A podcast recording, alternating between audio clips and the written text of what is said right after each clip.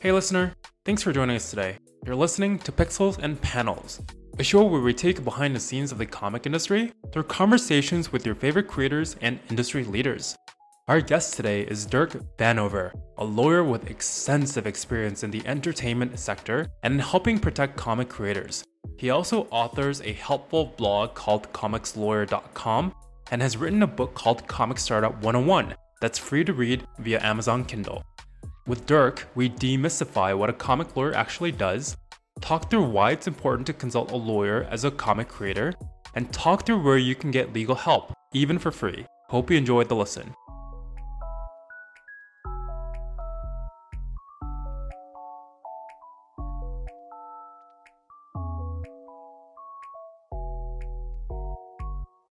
Hey, Dirk, welcome to our show. Thanks for having me. And as you may have heard in the intro, Dirk, you're a bit different from a typical guest that we have. Do you mind uh, explaining to our listeners uh, what you do? Uh, I'm an attorney based in the Milwaukee area. I do entertainment, intellectual property, and business law. And uh, my my main, I guess, claim to fame in the entertainment space is just working with uh, comic book artists, writers, and occasionally publishers. So I have a, a bit of a niche knowledge in that area that uh, not you know there aren't too many of us that kind of you know specialize in that kind of area. So one of probably five to ten that i can think of off the top of my head in the, in the country. So what got you interested as a lawyer uh, to focus in on entertainment ip and uh, comic book artists in particular? You know, I, I, knew when I went to law school I wanted to do something entertainment related. Uh, went to law school after dabbling in journalism and public relations for a bit after graduation and going to college and went to law school kind of knowing I want to do entertainment related something, but didn't really know exactly where that was going to be entertainment, intellectual property. Uh, graduated from law school in 2008, which was not a great time to graduate from law school. And eventually uh, found a job working for an online retailer of uh, party supplies and Halloween costumes. So did that and it was kind of fascinating, really learned a lot about contracts and things like that. And then eventually uh, you know, set up my own shop, a solo practice, and I was trying to figure out where I wanted to, you know, utilize these skills. You know, I knew I wanted to do entertainment related stuff. Uh, I kind of already knew a decent amount of artists and writers uh, over the years because of, I've been a been reading comics actively since the early 90s uh, you know reading comics collecting art um, going to conventions pretty regularly. So I already knew quite a bit. Whenever I, you know, the decided to go solo, it just made a natural fit to kind of go with that with people that already knew me and, you know, knew I was an attorney, knew somebody knew already knew the industry that could help them with their issue or their problems they might be having. So kind of just segue pretty easily into it. What drew you to comics and entertainment? Because obviously there's a bunch of different ways you could apply uh, your law degree. And it seems like you took an interest and went to conventions and really kind of was part of the comic culture. But what what drew you to that uh, area? I mean, I think it was just already having the interest in the industry. Um, like I said, like I, I was big into comics. You know, I, I came of reading age in comics. Uh, and I, I really got into it about the time the image revolution. Image was really starting to take off, and that kind of always stuck with me. The creator owned stuff. So getting into that um you know trying to figure out what i'd l- like to do. Like i really felt like i wanted to work with uh you know independent creators really looking to protect their you know create their own books. Not necessarily you know they might want to work for marvel and dc but they still want to have the benefit from the fruits of their own labors and really want to create their own stuff. And that made the most sense to me to kind of you know apply my skills in that way. And in terms of what you do for comic artists how would you describe the services that you provide you know, it's a lot of contract negotiation for the most part.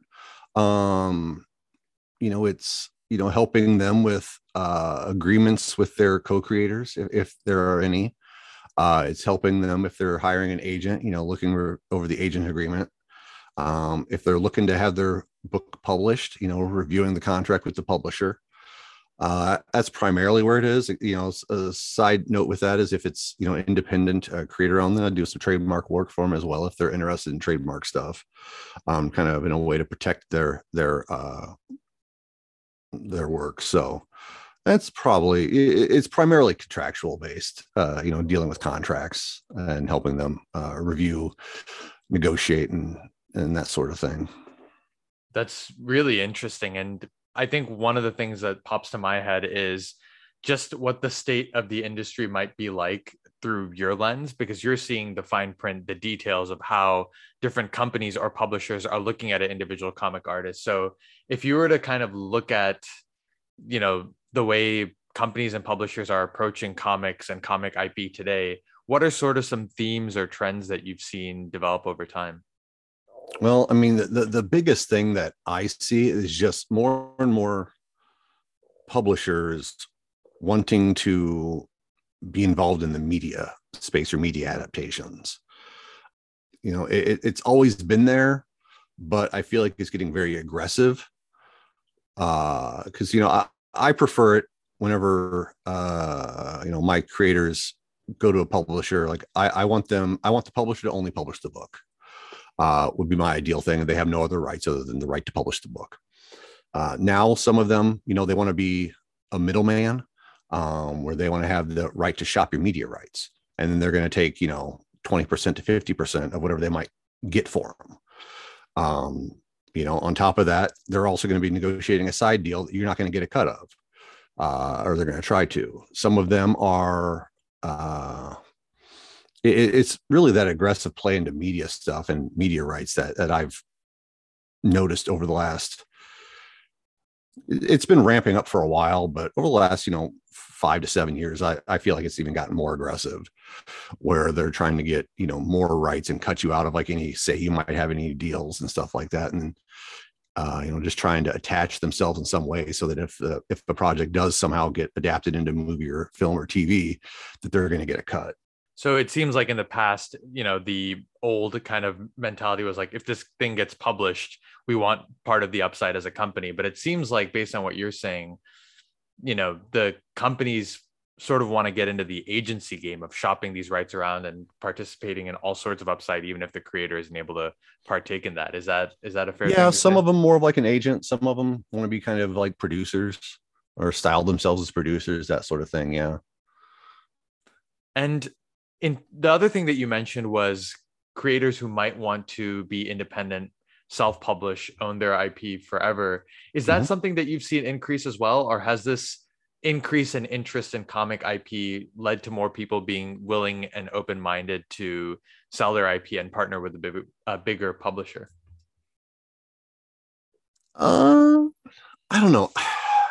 It, it's i i feel like there are more people now than ever at least launching their own self-published works. Um, you know, the, that's one of the that's one of the great things about the rise of Kickstarter and crowdfunding.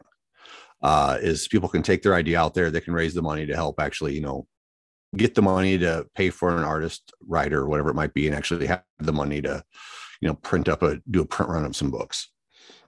Uh, so to some extent, you're seeing a lot more of that uh, than you would in the past, but there's still that uh, mentality that you're not really in the industry until you've been published by a publisher. So it, it's always that that's going to butt heads with uh, that because most of those publishers are going to take away your rights to some extent. Um, and you have to, you know, be aware of what you're giving up and whether or not that's worth it to you. Um, is the, you know, is the publisher giving you money to, to republish that book or publish that book? Uh, if they're not, then is how much more reach are they going to get? How many more sales of copies are they going to get that you might actually get money from? Because um, you're splitting that with them, and uh, you know the royalties are, you know, there's not a lot of royalties on a lot of those comics. So unless it sells really, really well, you might not get anything. Um, so it's really, you know, you, you got to weigh the risks, got to weigh the benefits, the rewards. Um, it's, it's not actually always an easy way to make that call, unfortunately, other than you know, it's you know, say like, okay, well, I it, it, I might this deal might not end up working out for me, but so be it. I'll, I'll just take the you know, I'll, I'll, just accept the consequences of that one. Um, but you know, flippantly, you know, if you're going to be involved with the publisher, you're probably going to get screwed over in some way. Uh, you don't know when it's going to happen, but it probably will. I think one thing that springs to mind when you mentioned that is at least from what I've read, publishers and large companies always have a lot of leverage. And like you said, there's this mentality that if I haven't been published, you know, have I made it as an artist? how do you think their leverage has evolved over time? And I ask that because it seems like they're being more and more aggressive, which me- leads me to think that they know that there's value in owning IP over long periods of time and they want to do more and more of this. I'm curious to get your perspective of how you've seen this evolve over the past couple of decades. No, I haven't been actively involved in over the last couple of decades. Probably been over the last seven years for me. But you know, it's it's I don't know. It, unfortunately, the publishers still have a lot of a lot of uh, leverage, just because the only leverage a creator has is to say no. Um, you know, it, it's it's it's good leverage uh, because you know you're you're saying that you know I don't think what you're worth you know you're offering is worth me giving up my rights to this thing. Um, but you know it's if you say no, then your book might not be is you know it might not be published by a publisher. You might not get another offer.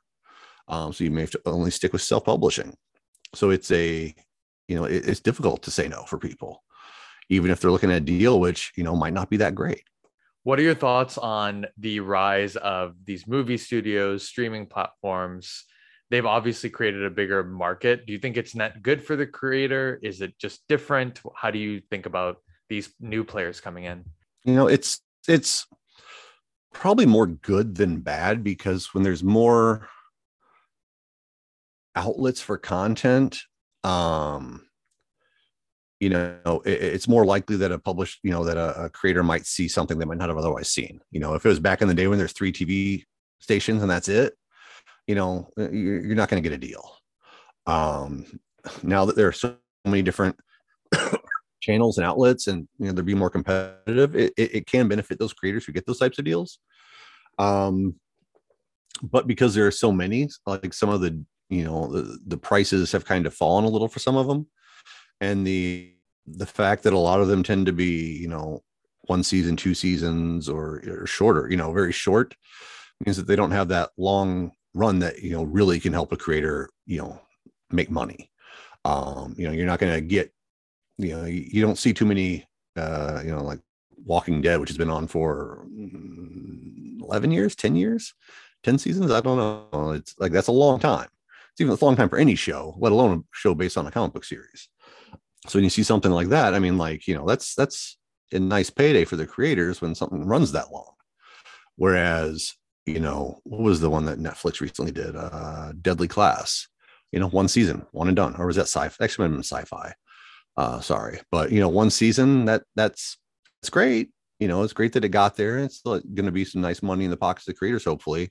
But when you only have one season, that's just like, oh, it's it's done. Our shot's over. You know, it's, it's not going to come back. And you know the fact that a lot of these don't have long runs is, is the downside to it but you know overall i'd say it's still probably net benefit it's a long way of saying that overall probably net benefit but uh a good thing but it's still you know when, when you see some of the deals that people used to get it's kind of like ooh that hurts another thing that has come about you know over the past few decades is obviously the rise of social media and this idea that now anybody can kind of publish things and mm-hmm. um, you know whether it's tv shows or comics you see people taking content ripping it, like posting it, making memes out of it. So let's talk a little bit about copyright infringement. Do you think that happens more these days? Oh yeah. There's a lot of copyright infringement going on out there. Um and I mean copyright infringement is tough because you know it, it's been a problem as as long as you know the, the internet's been around for the last like 20 years. But you know, it, it depends on how you define infringement. Like there, there's the one, you know, issue, which is, you know, somebody taking a book, uploading scans of it online and giving away for free. I mean, that's blatant copyright infringement. You know, when you're dealing with memes, it gets a little bit trickier because it could potentially fall under what's known as fair use, depending on, you know, how it's being used, what it's saying, and that sort of thing. Um, and they also have like sometimes I shouldn't say don't always because they can have negative impact, but like they, don't really harm the original work that often. But you know, th- there are still issues with it. You know, like I, I, know that the one that was going around a while ago, which I still need to watch this documentary because I just found it fascinating, was that uh, uh, Pepe the Frog one with Matt Furie, how his like little frog got, got co-opted by um, the right wing media a bit, and he tried to take action against it, and it was actually successful in you know uh, suing one of those those people whose name escapes me at the moment. Apologies, but generally speaking, if you didn't create it, you just can't take it and use it for whatever you want. Um, it's people something people need to remember. But enforcing it online is also a huge problem. That even if you might be a copyright infringement, you might be in the right. It's still really hard to enforce it. Do you see something like that changing anytime soon, or do you think it's just difficult because once it's out there, it's out there, and as as you may know, it's really difficult to get one of these platforms to take notice and say, "Hey, like take this down." Or, I mean, there are even examples of artists you know claiming that it's fair use and like you said it, it makes it really hard to to take things down. So do you think this this is kind of the status quo for a while here? Yeah probably. I mean i i would just say that you need to focus on what's you know things that are really problematic for you or things that you can actually control. I mean there are mechanisms to get a lot of stuff taken down. Um you know like if, if someone is taking artwork you created putting it on a t-shirt and selling on Etsy, it's easy enough to get that taken down. But it's also easy enough for that person to create a new account and put it back up. So it becomes whack-a-mole. But there are ways where you can kind of easily get some of that stuff down. Um, if it's actually you know harmful to you, you don't want it involved, you know, going on when it's a, a what I'm going to call more obvious copyright infringement. You know, it's difficult to get some of the scans down or stuff of that nature if they're not uh, being hosted in the U.S. because you know it's kind of a U.S. based law that you know you can rely on. Uh, the Digital Millennium Copyright Act, which allows you to send notices to a website and tell them this is infringing my content, take it down, and they usually will do so uh, quickly if you're you know document it and send it properly, send it and you know make sure it's documented. It'll usually get taken down pretty quick. But yeah, it's it's it's going to be a problem. It's it's always going to be out there if you're if you have any success, you're gonna have to know that it's gonna be a problem. You're just gonna have to figure out the best way to deal with it and not let it drive you nuts. How do you think the demand and the like just world of comic IP changes? Do you see like people getting more and more interested in comic IP? Do you see it hitting a peak and then fizzling out, or you know how do you how do you think about the role of comics and comic IP in the in the future? I hope it just keeps getting more and more interesting, but uh, and people always are going to be interested in it. But you know, it, it's hard to predict. If you put me on the spot, I would say at some point you're probably going to have like it's going to reach a peak and then go back into a valley. But that's just based on historical trends. You know, it seems like every 15 to 20 years, it kind of like goes up, then it kind of gets a you know reaches a fallow period, then it kind of goes back up again. Uh, so you know, I think we're kind of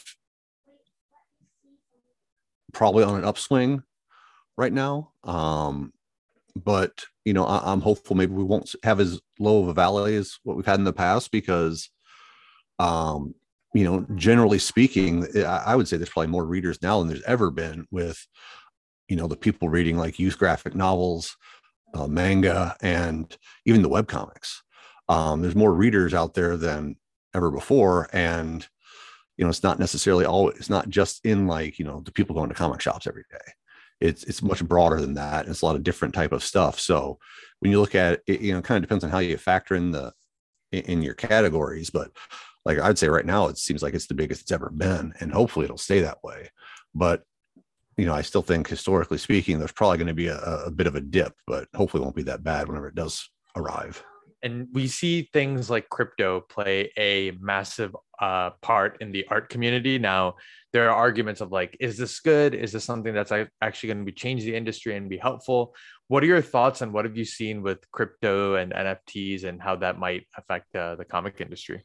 I don't know it's going to have a major impact just yet. You know, it's still too new of a technology for you know, to, to be able to determine exactly what its impact is going to be and how it's going to shake out and whether or not it's going to be broadly adopted.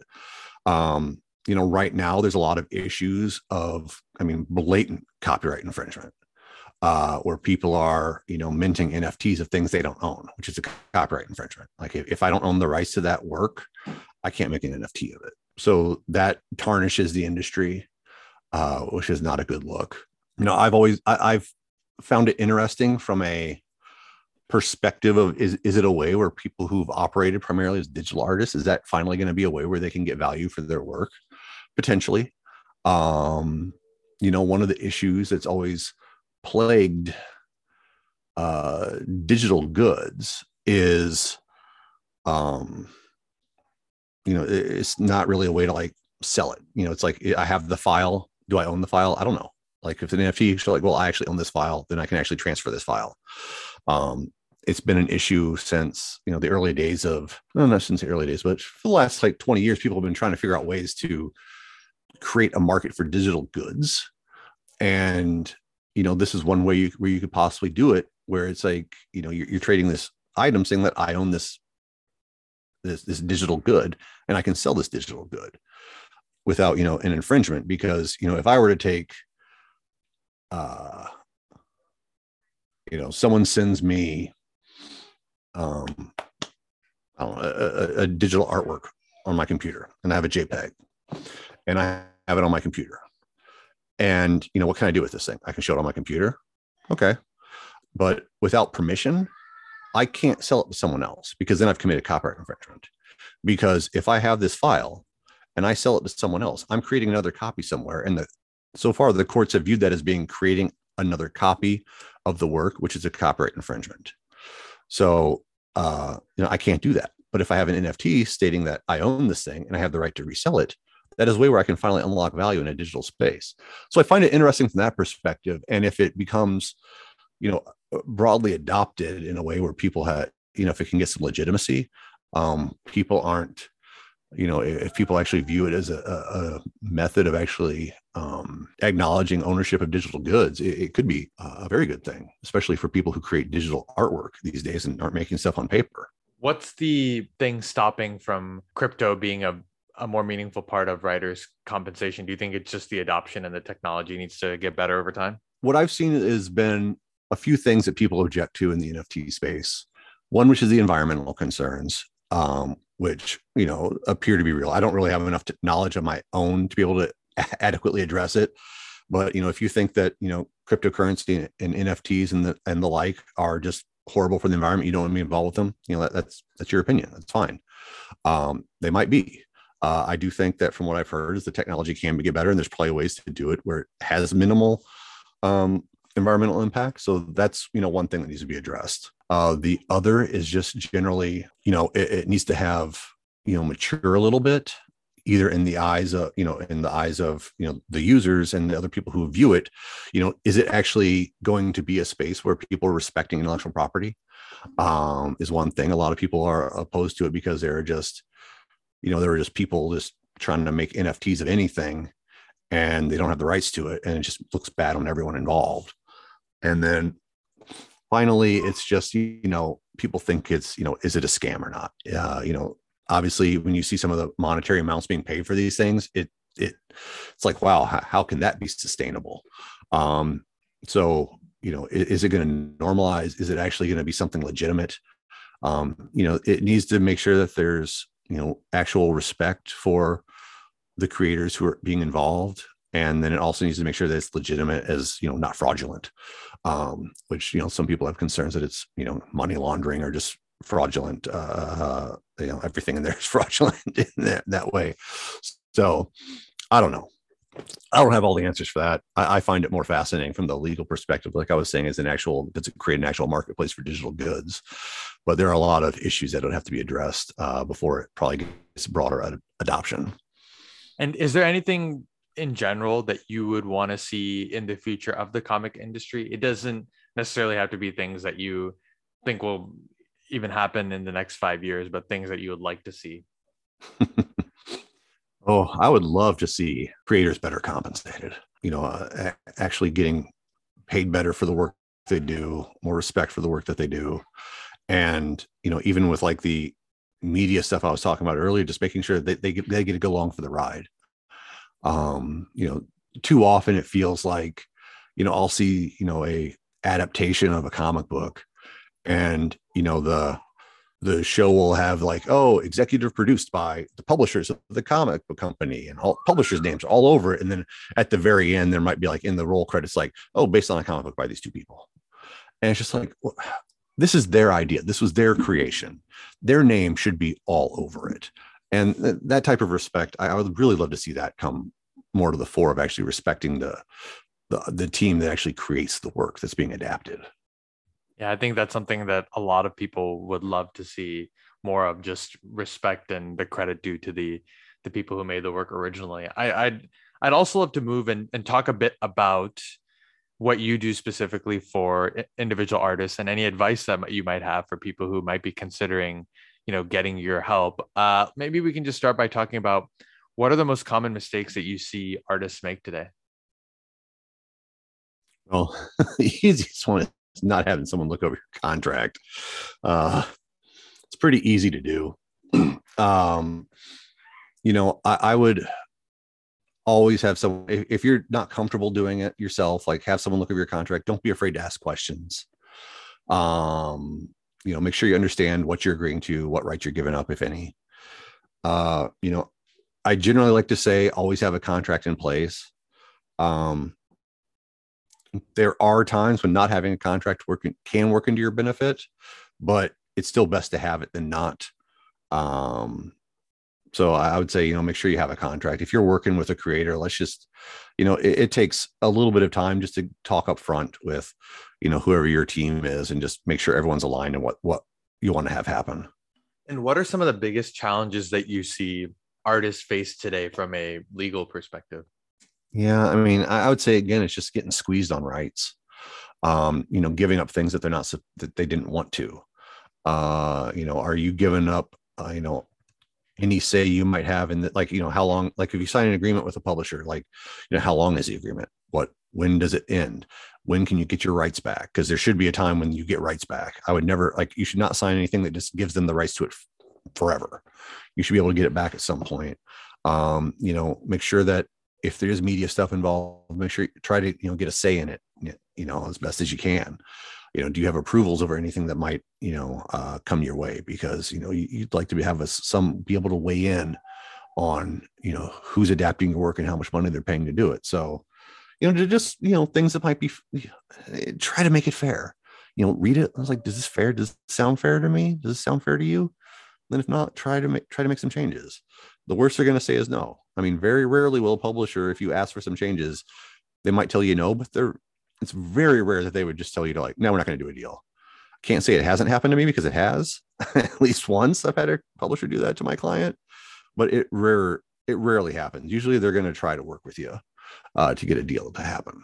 Another thing that you talked about is the importance of co-creators using contacts. Do you mind going a little bit deeper as to how two artists who are working together should think about using a contract? Yeah, I mean it's it's um you know splitting, you know, coming up in the beginning, you know, getting it on paper of, you know, who's being paid what. You know, is it a straight 50-50 split? Are you doing something different?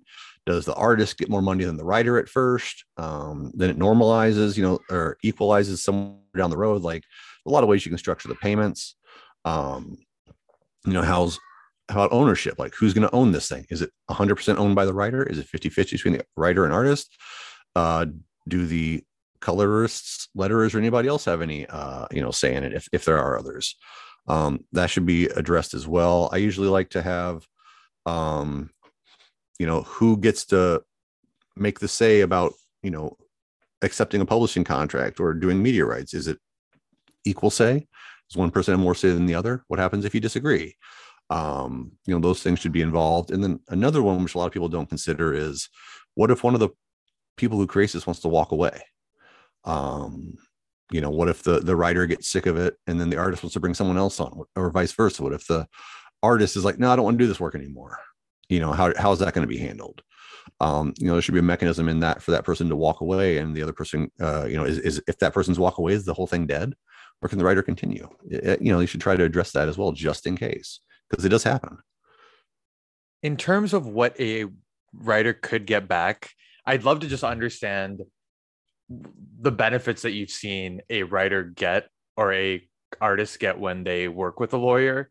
How have you kind of materially helped uh, different artists? Like, I guess to give you an example, maybe there was, you know, one, uh, you know, example of a client who wanted to, or a publisher that wanted to buy 20% of a uh, of an artist's IP for two hundred thousand dollars, and you were able to like increase that significantly. I'm just curious what the before and after effects are of getting a lawyer to help you out in in some of these negotiations. Oh man, I wish uh wish publishers were throwing two hundred thousand dollar deals in my hands.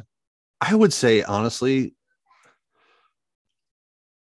it's it's helping make a deal fair most of the time. Um, you know, it, it's some of that stuff I've talked about where I mean the money is the money. Um, sometimes you might be able to like tick up some um an advance if there is one. Sometimes you might be able to get, you know, a, a slight change in the royalties.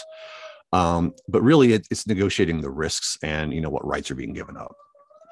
So it's you know pointing out these things that could trip up a, artist or writer that they might not be aware of. You know, is is this a you know is there language in there that you know you give them this work and then you have to you know present your next work to them for the same money? Like i don't like those deals. I'm going to try to get that out. It's like you know this deal is for this deal only. If we want to work together in the future that's a separate deal. The right stuff is you know how much what are we giving up? Like how long does this thing last? Um, a lot of publishers don't usually come out a lot of times with uh, you know reversion rights in their agreements so you want to make sure those are in there. So you know if you know the publisher you know goes out, out of business i get my rights back the publisher stops publishing my work i get my rights back uh, that sort of thing or if it's you know limited series maybe lasts you know X amount of years after the series concludes, just something where it, it, it ends. Um, those all, aren't always clear.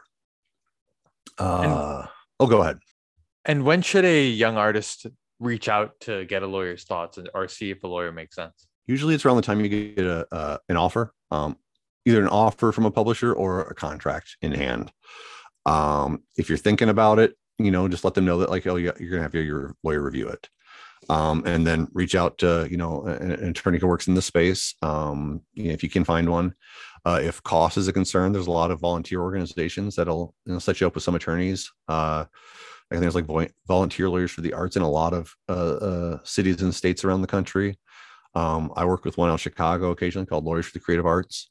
So you know, if you actually are challenged for money, uh, you know, you can get with one of those people and they can look at it and you know put you in touch with an attorney who's willing to work pro bono through the organization. Did not know about that, and we can take a look and uh, put any links that might be helpful. Uh, is there a national organization, or uh, is it run by state usually? You know, it, it is not like a national organization I'm aware of. Like volunteer lawyers for the arts is sort of national. They have a lot of chapters around there, but it can vary by state. So, um, you know, I I would list a few if you can find them online. Uh, I don't. I think California might have like a few different ones, um, but I, I don't know it off the top of my head. Unfortunately, sorry. And do you have any general advice for young artists or creators? You know, don't be afraid to go it alone. Sometimes, um, especially like for your audience in in the uh, uh, you know web comic space, it's so easy to do it these days, especially if you have artistic talent. Like if I had artistic talent and I wanted to do this, man, I would be all over those web, doing something on the web. Like I've even thought about it. I don't even have artistic talent. I've thought about doing because the bar to entry is so low, and then it's so easy to just you know get something out there, get going. If you want to have a book, hey, guess what? After a year, collect that stuff in a book. See what your audience looks like. See what you know where, where it's getting you. Then you all of a sudden you have a book you can you know show people. Um, it's so easy to do that you know if you think you might want to do it just dive in and, and, try to build an audience and to close things out we will move on to our rapid fire round are you ready yeah so which fictional character best describes your personality oh man you know superman has always been one of my favorites but it's it's got to be probably clark kent you know I, I, think even in my law school application I, I, I mentioned you know uh, I think I actually made reference to Superman and Clark Kent my my uh, law school application. So like like Clark Kent's been one for me, even though he's more of a journalist than a than a lawyer these days. But uh, you know, it, it's still Clark Kent for me. I love it. And what three comics or fictional piece of work would you take with you on a desert island? Ooh, um,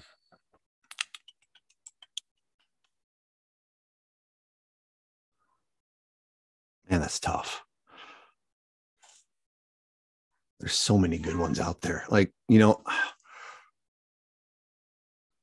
off the top of my head, I'd probably want to collect, you know, uh No, let me let me think about that. Let's come back to that one. Sorry. Yeah, we can come back definitely. If you could have uh, dinner with any creator of a comic book or fictional work, who would it be and why? I mean, honestly, I, I'd still love to meet Jack Kirby. He passed away before like I ever had a chance to uh, uh meet with him. So if it's dead or alive, you know, it, it'd be Jack Kirby, just because of the impact he had on the comic book industry and the stuff he helped create. What's your favorite scene from any comic that you've read uh, in in your life, or the, when you think about a comic scene, what pops into your mind? You know, right now, the one that pops into my head is just like it, probably because it's a little more recent of a recent vintage that I just found really funny. Uh, was and I don't even read that much Batman, but I happened to pick up one of uh, Tom King's issues when he was leading up to like the the the Batman Catwoman wedding, and there was a scene where they were going on a double date with uh, Clark Kent and Lois Lane, and then they end up like dressing as each other's alter egos, and it just cracked me up. The whole sequence, like at a fair, and everything about that just cracked me up, and it's been one of my favorite scenes in probably the last like five years in a comic. Um, but there's so many other good ones that uh, I feel bad picking one from DC, but for some reason that one just always pops into my head as just being an amusing scene. I need to go check that out. Um, and then finally, if you could have dinner with a fictional character, who would it be? Ooh, dinner with a fictional character. You know, I actually may have to go She-Hulk. That could be interesting. At least like lawyer style She-Hulk. That could be kind of fun. yeah, that could be great. Well, Dirk, thank you so much for uh, taking some time, and thanks for just doing what you do and helping comic artists understand, you know, how they can get a fair deal. I know I'm, I'm sure a bunch of the clients that have worked with you have found it really helpful, and uh, I hope our listeners uh, are, uh, you know, encouraged to reach out and and get the help that they need uh, as they enter contract negotiations or anything like that. But thank you so much for being a guest on the show. Great, thanks for having me. Thank you for joining us today. If you have any feedback or want to be featured as our next guest, please write to us at pixelsandpanelspod at gmail.com. If you enjoyed the show, don't forget to subscribe, like, or give us a five star rating. See you all next week.